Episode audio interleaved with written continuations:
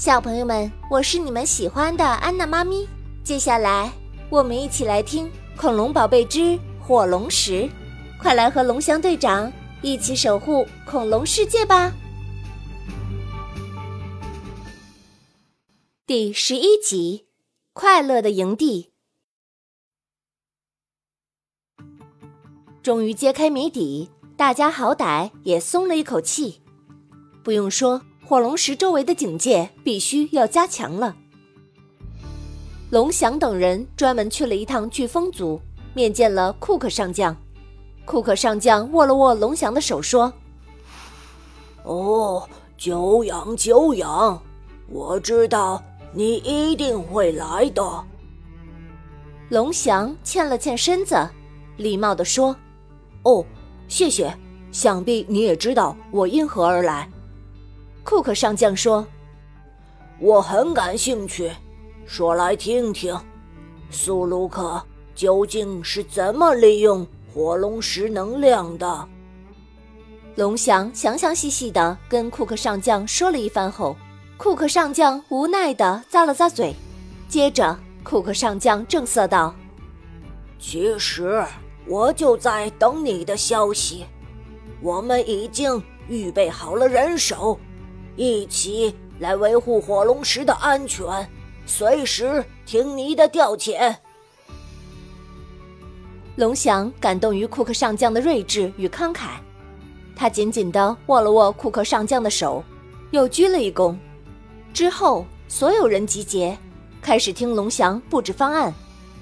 只见龙翔站在高处，亲切并严肃地向大家说：“无论白天还是夜晚，我们都必须要守护好火龙石。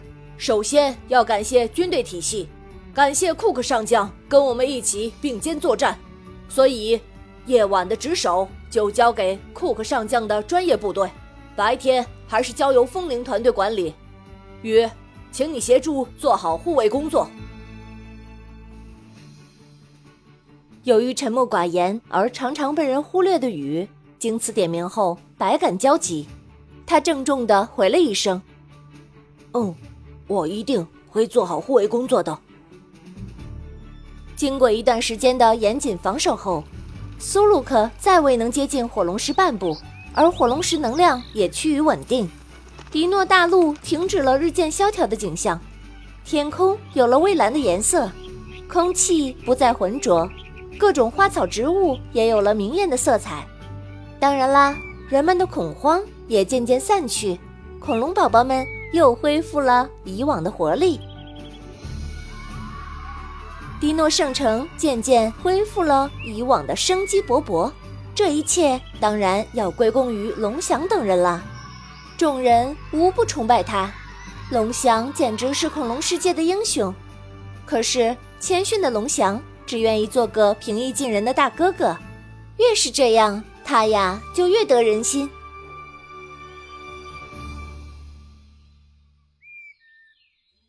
有了苏鲁克等邪恶力量的威胁后，龙翔要做的第一件事情就是给大家建立一处和谐的生活基地。要知道。自从他们和恐龙宝宝们穿越而来后，还没有真正意义上属于自己的居所呢。嗯，这件事儿刻不容缓。经过仔细的考量以后，一处命名为塞恩斯营地的生活基地落成。这里宛如古时繁华的丝绸之路，有各种人等经过，也有各种类型的恐龙在这里嬉戏，别提有多热闹了。更梦幻的是晚上，五彩霓虹灯闪烁着，就像个童话世界。说来，自从龙翔等人和恐龙宝宝们穿越而来以后，还没有真正的了解过这片神奇的土地。热情的鲁布拉族居民决定带领大家好好的参观参观这个美丽的王国。古灵精怪且善良的阿果自告奋勇当起了导游。阿果拿着一面小旗子，带领大家边走边说：“啊啊，亲爱的龙翔哥哥，亲爱的伙伴们，你们最熟悉的就是火龙石所在的迪诺圣城。就在你们来之前，这里还举行过庆典仪式呢。每当有大型活动，都会在那里举行。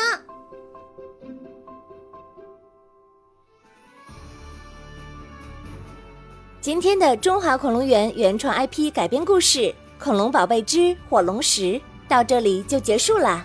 想要揭秘神奇的侏罗纪世界，就来常州中华恐龙园吧。